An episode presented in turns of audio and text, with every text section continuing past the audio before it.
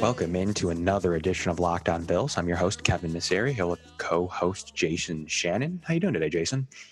I'm doing great today, Kevin. How you doing? Good. Does it feel good to finally have some people back when you're talking the draft?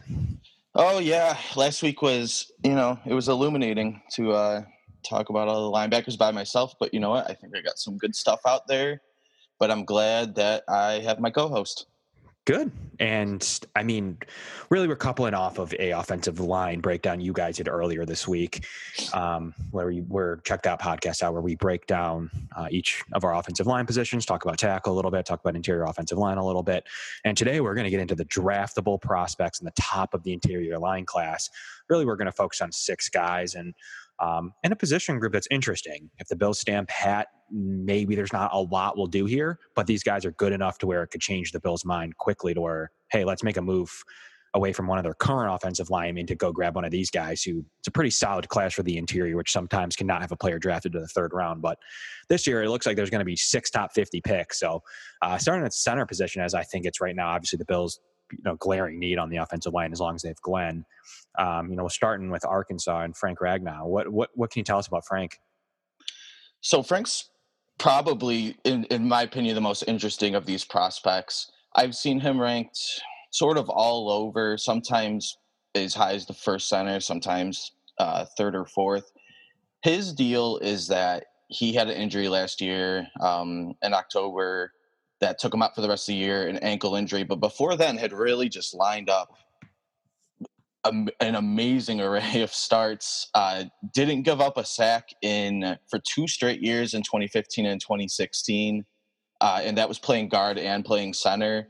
And I've been hearing the stat. I think it came from Pro Football Focus that he did not allow a pressure in 2016. Did not let a guy even sniff the quarterback, which is pretty astounding. Um, but it doesn't always come down to uh, you know sort of stats like that a lot of it has to do with physical things a with the injury and b people think that maybe has a little bit of athleticism concerns um, centers are required to play with a certain amount of athleticism get to the second level uh, reach guys you know help in different areas so people are going to be watching that um, but from what I saw, I think he gets to the second level pretty good. He has very good awareness. He just always looks like he's in control.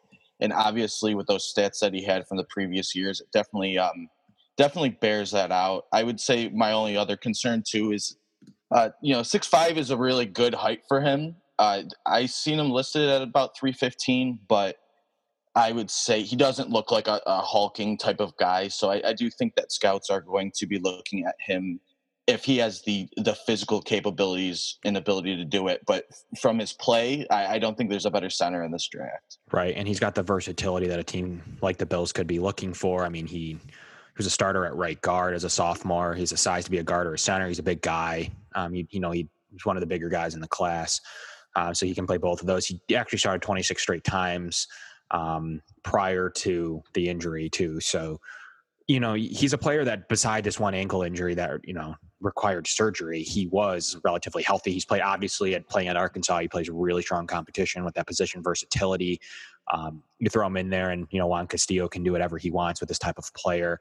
Um, that might only cost, we'll see, but he could, you know, probably going to be a second round pick. So, um, you know, you have a player right there that you could really utilize. I mean, a guy that you know, like you mentioned, didn't allow a pressure, uh, didn't allow a sack plays top competition. He's not coming out of a small conference. He's a guy. Yeah, the defensive tackles in the SEC yeah, are definitely going to test you. Yeah, it translates as well as anything in any position group. If you draft the right center guard, even sometimes sometimes tackle, uh, that that can translate very quickly because you're used to really strong competition. And the guy I'd, I'd, I'd, like the Bills to get a hold of. I mean, think of it this way: the Bills are sixth um, with Eric Wood on cap center cap, sixth in the NFL uh, with Ryan Groy there, you know, you're bumping up to the top three paying centers. You got to be careful here. A second round pick would alleviate that issue of cap. Um, you know, as they're making somewhere in you know 1.8, 1.7, uh, depending on which you know second round pick you use. So. You know that's that's a lot of money savings, especially when you have so much money tied up. Even if Eric Wood doesn't play, he's going to count a significant amount on the cap sixth the Bills uh, cap player Eric Wood is a sixth in line, highest paid player, and seventh center in the NFL once again. So got to be careful there at the position that you're not allocating too much money to that center group um, and, and leaving with a guy like you know taking a second round pick like Frank Ragnow from Arkansas. 6'5", 319 is what I have him at. Um, you know, could really, really help with the cap and, and really help you make decisions um, when really all you have at that unit right now is, is Ryan Groy. Uh, getting into a little bit of Billy Price from Ohio State, another just worker, 6'4", 312. What, what can you tell us about Billy? Yeah, he's definitely you know I, with the three centers that we're about to talk about. I think it's some it's kind of uh, choose your own uh, sort of which which scheme you would like the guy for. Uh, Billy Price is definitely a, a, power run sort of player, you know, gap scheme rather than zone. Uh, he's an above average athlete, but where he's really going to make his money is apparently he is just a powerhouse and he shows great strength. Um, you know, the movement skills are there. They're not going to move him to guard. I think he's through and through going to be a center. Uh, people say he's a great teammate. He had 50, 55 straight starts at Ohio State, which is, you know, your whole career. Um, and uh, uh, availability is, is, is huge. And even a guy like Eric Wood, who had injuries throughout his career, um, having the guy on the field helps a lot. So th- this is really a, a power guy. And there are people, there are scouts saying that his combine, his combine might be unbelievable in the strength numbers as far as they think he might be able to put up 40 plus bench reps, uh, which is just a real, real powerful guy. And the way the way him and James Daniels, who we'll get to next, and Frank Ragnow, I've seen them all in sort of different orders. But I've heard, you know, I listen to a lot of, of the draft podcasts, try to get, you know, as much information as I can from the scouts who see these guys. And I've heard all three of those guys at separate times by separate people be talked about as like the best center they've seen in five, ten years. So I think it just it comes down to personal preference with some of these guys, but I do think that Billy Price, if there's a team with a center need, he could be looking at a, a, a late first round pick. Yeah, and everyone's saying about late first, early second, depending on what he does here in the combine and, maybe pro day. Um, and, and, and a lot of people are saying, a lot of scouts are saying that if if you know his partners and Laken Tomlinson and Josh Garnett, uh, you know, went in the first round, and he definitely should be going in the first round too. So uh, he's a well balanced player, like you said, he's a power guy. Do you think that he would fit a Brian Daboll scheme?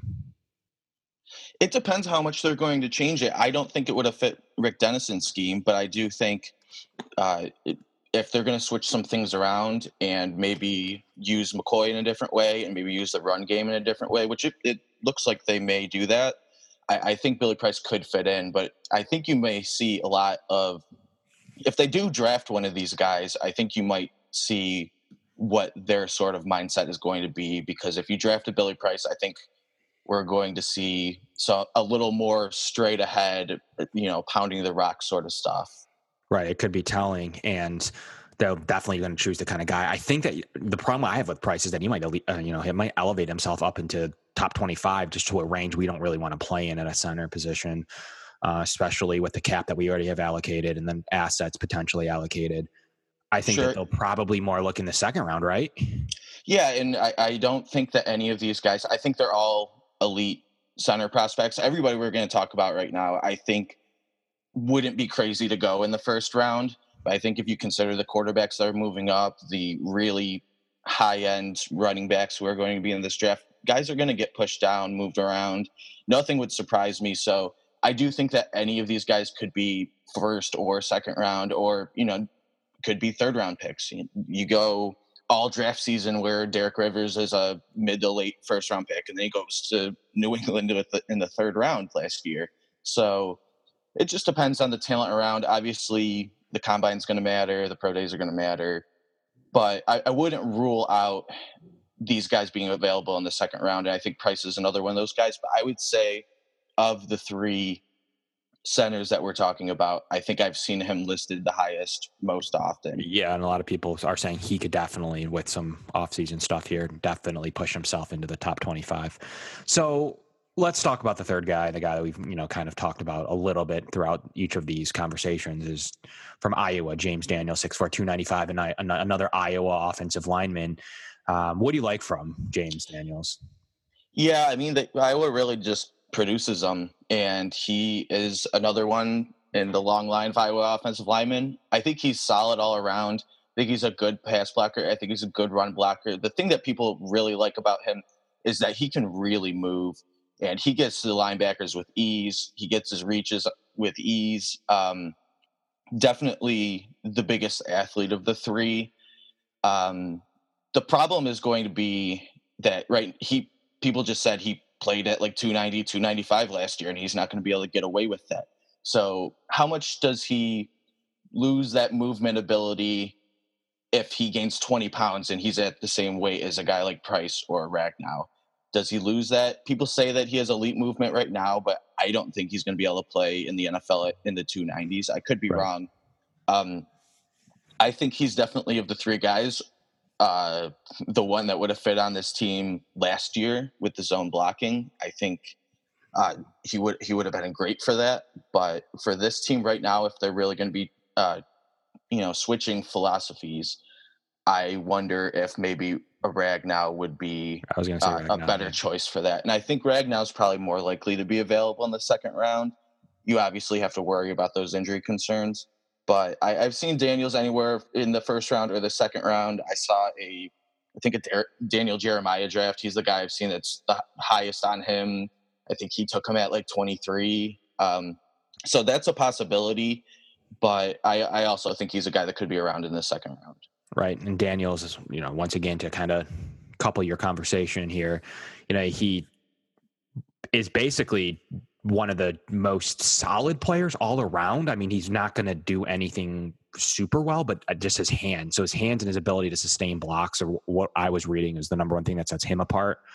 And both of those things translate. Those are the things that I'm like worried about with other tackle prospects who don't have good hands, can't sustain block, kind of just really rely on their you know their weight and their size. But Daniels yeah. is used to being able to play at this size, and that usually translates to me, uh, especially at the center position where you can get away with being you know a little bit undersized, right? Yep. Yeah, I mean, if there's any position for it, it's going to be center. I don't think it's a thing that's going to kill him, but it's certainly a question he's going to answer or going to have to answer to. And I think when he goes into the combine, you might see a guy who's weighing 305 at that point, uh, just to just to sort of answer those questions. But he's six four. He's got the good frame, uh, and he also started all three years. Uh, I think he was a captain for the team. He's definitely a guy that doesn't have a lot of question marks. Right. Those intangibles, those, you know, nothing jumps out to you on film, but I mean, he does everything so well. And I think he's got an NFL future. I really do. I think he's got a long, you know, you'll see him on a team here for, I think he's a 10 year center, but we'll see how, you know, we'll see what happens. Um, my favorite guy out, out of the center group is Frank Ragnow. I think he could fit this scheme. He just does everything right. If he's healthy, um, I really would love to, you know, try my best to grab him in the second round. And the Bills do have a need at center a little bit more at this point than, you know, the guards that we'll get into now. You know, so let's let's talk about those guards a little bit here. And and one that that, you know, will start kind of at a, at a, at a hybrid to me, um, and then transition into more the the top end guards. You know, Isaiah Wynn's a guy that plays center, guard, tackle, is all over the place, depending on what scout you talk to. You know, kind of how does Daniel, you know, how does Wynn compare to some of these guys like Daniels? Can he play center? Um, you know, do you see him as more of a guard? You know, kind of kind of talk about Isaiah Wynn. Yeah, so he didn't really have any history of playing center, but people think that he might be able to project there. Uh, the the thing with Wynn, he he did a great job playing tackle uh, for Georgia. He also played guard there, but I think last you know he was last seen playing tackle. Um, yeah, 2017, 2016 was a guard. Uh, people just don't think that he's going to be able to play tackle in the NFL. He's at 6'2", 302 um, is what I've seen him listed at. People, he just doesn't have the long enough arms or sort of those characteristics that you want in a bookend tackle. But he does everything well, and he's probably more of a run blocker, which again I think maybe makes guard more of a realistic possibility. But we'll have to see in the combine because the way he three cones and 40s and all of that might make the difference between whether people see him as a center or not. I think people might want him to play center just based on his size, but they're going to have to see the athleticism and see if he's able to do that. If not, I think he's going to be a perfectly capable run blocker, but I, I've seen him listed at the, the center guard tackle sort of slashes, and I, I just don't think it's going to happen at tackle uh, for him I've, in the NFL. I've seen him everywhere from like 25th overall to like 50th overall. Um, you know, kind of yeah, what range do you see him in? I think he is late first, early second. I think the versatility is going to help him, and I think the fact that he's just very solid. I think he had a good Senior Bowl too. Um, I wasn't really paying attention to him that week because we really weren't there yet. But I, I think people see him as sort of the solid starter level, and if people feel com- you know comfortable that he can play guard and that's his position, I do think probably second or third guard off the board is probably where he's looking. Yeah, and he did definitely had a good senior about all things that I remember reading um, and, and have continued to read. And he has that, I think the number one thing, just like a couple of the other guys, they just have the temperament to play the position. And you're going to get a couple of really solid starters out of this class, out of all the, you know, out of the four guys we've talked to. I mean, you might get three out of four of these guys who are going to be long term guard center options um, for their team. So that's just, to me, when you're spending a second round pick, and I know it's not a sexy pick, but to, to get a five or six or eight year right guard or right tackle, even of a guy like Wynn. I mean, these guys could be very valuable. Um, and, and Wynn's going to, like you mentioned, he's going to get a bonus for being able to step in at right tackle in a pinch or something if someone goes down. I, have seen him draw comparisons uh, to Kelvin Beachum, who's a guy that you know carved out a tackle, actually playing left tackle um, at this at the same size. So if he has some athleticism, he can play left tackle. I don't know what these scouts are, but they definitely think he's a center um, just because you know he's athletic and you know teams could potentially need center. But having that versatility to where you able to play the you know, at least two, three, four positions like a Ryan Groy kind of, you know that's yeah. teams. Oh yeah, they value it. You, you don't have to know, another player. No, I mean you you know you get to play seven offensive linemen on game day, and to have a guy that gets to move around like that. Uh, I think is really valuable. Roster spots are valuable. Game day spots are valuable. So, yes. uh, not that you'd be drafting him in the late first, early mid second to be to, your sixth guy, but to be your sixth guy. But no, it does help when your sixth guy, you know, gets to move into his position and he gets to kick out. Yeah, and even if he's a starter at the position group, that still he can cover in, in, in a pinch for the other position groups if there is an injury there. Yeah. And that's kind of what makes him. And you know, you have a guy like Wynn, you have a guy like Groy. You know, the Bills had ten or eleven offensive linemen last year, which is more than I can remember. And they had a lot of specialists. You know, Ducasse can only play one position. You know, John Miller can really only play one position. Um, so you had a lot of specialists, and apparently, you know, you know, Glenn can't flip over. So I mean, you had a lot of specialists that you know really do only play one position on this line. So having a guy like Wynn and Groy uh, could turn out to be very valuable when only maybe only needed to keep eight now instead of ten. Um, that's sure. two positions you can use on your special teams that you seem to want to keep players at anyways, or keep another receiver or running back. Um, that you know that roster spot becomes very very valuable. So he's he's a really good guy to talk about. Isaiah Wynn. Uh, follow him as you know the draft process goes on. Getting into some of the higher end guys, you know, obviously we'll start at the top from you know Quenton Nelson from Notre Dame, six five to three twenty nine. I've seen him as high as top three. Um, Bills probably won't have a shot at this guy, nor would they want to spend an asset. Um, what do how do you feel about a top five guard? He's pretty good, yeah. and he you have to be. I would say I think he might be getting boosted a little bit just based on the fact that, especially tackle, like people just don't see a tackle right now really in that top 15. I think it might happen just based on need, but I think it's a much weaker tackle class than normal, and I think that uh, scouts and your media people kind of shift focus. And when they see a guy who's just by far the best lineman in the draft, uh, that really pushes them up. So a team that might have a tackle and a guard need or needs to move some guys around might just say, I'm just going to take the, the Pro Bowl guard because uh, just the way he moves and his power and just how stable he is. I, I think I haven't seen a guard graded out this high in a really long time from most people, and most people think that he's better than your as a prospect. Maybe not today, but better than your DeCastros or your Scherffs or Logan Mankins. They really see this guy as the real deal. I don't think I would ever feel happy about taking a top three guard, and I I just don't see any way that he slips out of the top ten. I think three might be hyperbole because I think once teams get down to it, they're going to say, "Oh, we really just we need to take the quarterback, or we need to take a Bradley Chubb, or you know the the dynamism of a Roquan Smith or Tremaine Edmunds." But I don't see him falling down too far. Yeah, and he's dominant. And how did Nelson? How do you live up to your like billing? Like, how can you be better than Mankins? And, and and and if you are like, if you just play slightly worse, and everyone thinks you're a bust, even though you might be a really good right guard for a long time. And he, to me, he's got the makings of a guy that's definitely going to switch teams when he might not live up to like the best guard ever to play the sport, right? Like that's kind of like if you take him in the top five, that's kind of what you're almost saying.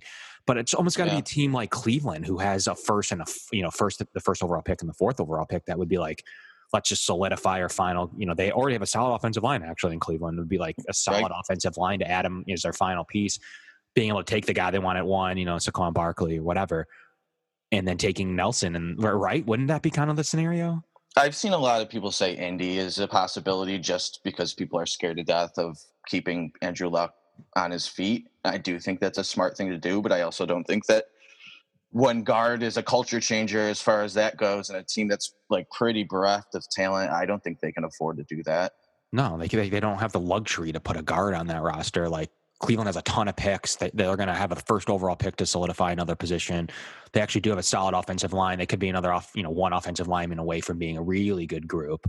That to me is the makings of it because then you can go make up for with your picks. But a team that doesn't have anything going on, you're going to plug. It's like kind of like Joe Thomas of the past. You're going to plug in one offensive lineman and, and, and change anything. I don't right. know. Joe, Joe Thomas was was one of the all time greats, and that didn't help them get to the playoffs at all. Not once. Not once. So it, it's it's very interesting to look at that. I think a lot of people look at offensive linemen, and when you see them in the top ten or top twelve, they say, "All right, this is a guarantee." But it's really got a failure rate of just about any other position.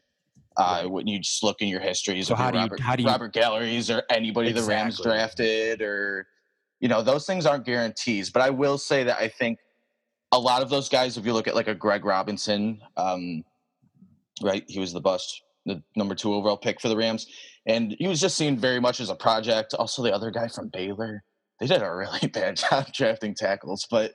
Um, you know, those are seen as project type guys. And I do think that Nelson is much further along. I think most people consider him to be a guy that's going to compete for a Pro Bowl and have that sort of reputation right away as, you know, one of the best guards in the division or the conference or wherever he ends up going. I, I think right. that's the only way you get into the top three. And I do think that that's very real. Right, and it just the risk reward's not there. I mean, you're you're banking on a guy being Logan Mankins or better and just to me, unless you start getting them down in that 10 to 20 range, which makes me feel a little bit better, um, I, I, just don't ever think he can live up to like you're just needing him to be one of the best guards in the NFL currently and maybe ever to justify that pick risk first reward. Guards a position you can find switch a tackle to and make them serviceable. Even like Greg Robinson can switch to guard and you know play it fine. You can find them in third and fourth round. The risk and reward is just not there for me. So it's just tough. It's a really tough position and it's a really tough place to take a guy and you could probably see a, a, real talented guy go 10 to 15 just because of what we've just you know just said. Um, yeah. getting to the last guy of today is will hernandez from utep another guard ranked fairly high. Seen him as high as 30 to 40 uh, over you know overall. 6'3 330 just solid player utep are you worried at all about the competition? What can you tell us about will hernandez? Yeah, you always have to worry about the competition a little bit. You saw it on the other side of the ball with Marcus Davenport, where people are already kind of seeing the tape and being like, these aren't really like real guys we're playing against. He's playing against Sunbelt guys. And especially if you're talking in the trenches, I do think that that's a concern in terms of just the, the level of athlete isn't even close. And especially on defensive lines, the difference between an SEC defensive tackle and a, a Sunbelt, you know, Mountain West uh, defensive tackle is, is just enormous, just in terms of their physical size. That said, Will Hernandez went to the Senior Bowl and just mauled people. He looked great. He's going to be a great run blocker. Um, he his comparison is people keep saying Richie Incognito. They say he's the same guy. Yep. Uh, a touch short, lacks the arm length. That's why he's playing guard, but he's already big enough to do it. You know, maybe the competition was a little small, but 6'3", 330 is right there as far as what you want. And I think that if we move to more of a sort of you know got out of the zone and started running the ball uh, you know with the gap scheme i do think that um, it would be really awesome to see will hernandez and richie incognito and whoever playing center just mauling defensive lines and yeah, presum- presumably Groy in that scenario. Yeah um, and i i think that it's you know he's going to drop a little he's not i don't think he's going to be a first round pick because i just I think people like a certain amount of athletic talent to pass blocking talent, which you might lack too. Which you, uh, yeah, he, it's definitely you know the, the less good of the of the two aspects, but uh, you know because you they want athletes and they want people who can protect the quarterback, and I don't think he's going to have a problem with it. I think he's going to be a good, solid player. I think um, whatever team drafts him is going to be happy with it, and I think that'll probably happen in the second round. I, I I've seen you know, third round too. But I do think that the Senior Bowl performance against bigger time athletes, not that the defensive line class was amazing at um, at the Senior Bowl, but I do think just showing yourself against SEC, ACC sort of talents and coming out as the best guard there. And there were guys that were there like Wynn and uh, Wyatt Teller was another guy that was probably ranked ahead of him at that point in the process. Um, and he just really showed himself to be to really be able to hang with these guys. Right. I just I think there's six solid guys that we talked about today that can range anywhere. Obviously, you know, some in the top ten, but that we've ranged in position group. But there's going to be four or five out of these six that are long term careers, right? I mean, just really good interior offensive line group. Normally, we wouldn't have a ton to talk about today, but a lot of good players this year. And you know the Bills could find themselves needing to play in this market a little bit, especially if they stand pat and don't trade up or maybe trade back or do something like that and have a bunch of picks. This is a position group to definitely target with. I'd love to take away one of these guys on, on a sec on a second round pick deal. Um, yeah, I was. I didn't go into this like extremely excited to look at interior offensive line guys. It's never super fun to go and draft one. You'd rather just go and get a receiver, but these guys are so necessary. And when you when I ended up looking through it, I I started thinking about the ways we could move around our line, whether we would keep Miller and Ducasse, uh, you know, how we would slot in Groy if we're going to at all. And I started thinking, and I was just like, man, you if you get a guaranteed starter, like you just have to do it. And I think the second round would be a really, really good place for most of these guys who would be available there. Right. And I, like I said, I don't love taking one top 10, you know, four to eight range, but I just love taking one in the 50s, 40s, 50s, depending on where you're picking that you have a rock solid guy for five years, three years, even six years, somewhere around there. Yeah. I just, it's, that's a really good pick compared to guys who may never even play as second round picks or not good. Um, so you know you have a guy that plays forever. I mean, Eric Wood was a first, late first round pick. He was worth it to me. You know, after you look at it, one of the longest tenured guys, took yeah. him in a late first, worth that went right where he should have and ended up proving 10 year veteran proving his worth on his draft pick status i mean that's just what you're looking for and, and this draft has a lot of those guys who made following eric wood's footsteps in that type of player I do think that it's especially because you know I had gone through this exercise on Wednesday with Nate as far as who are the free agents out there, and you, you get your Norwells who are going to just get paid a boatload of money, and then after that you see maybe three or four guys worth starting.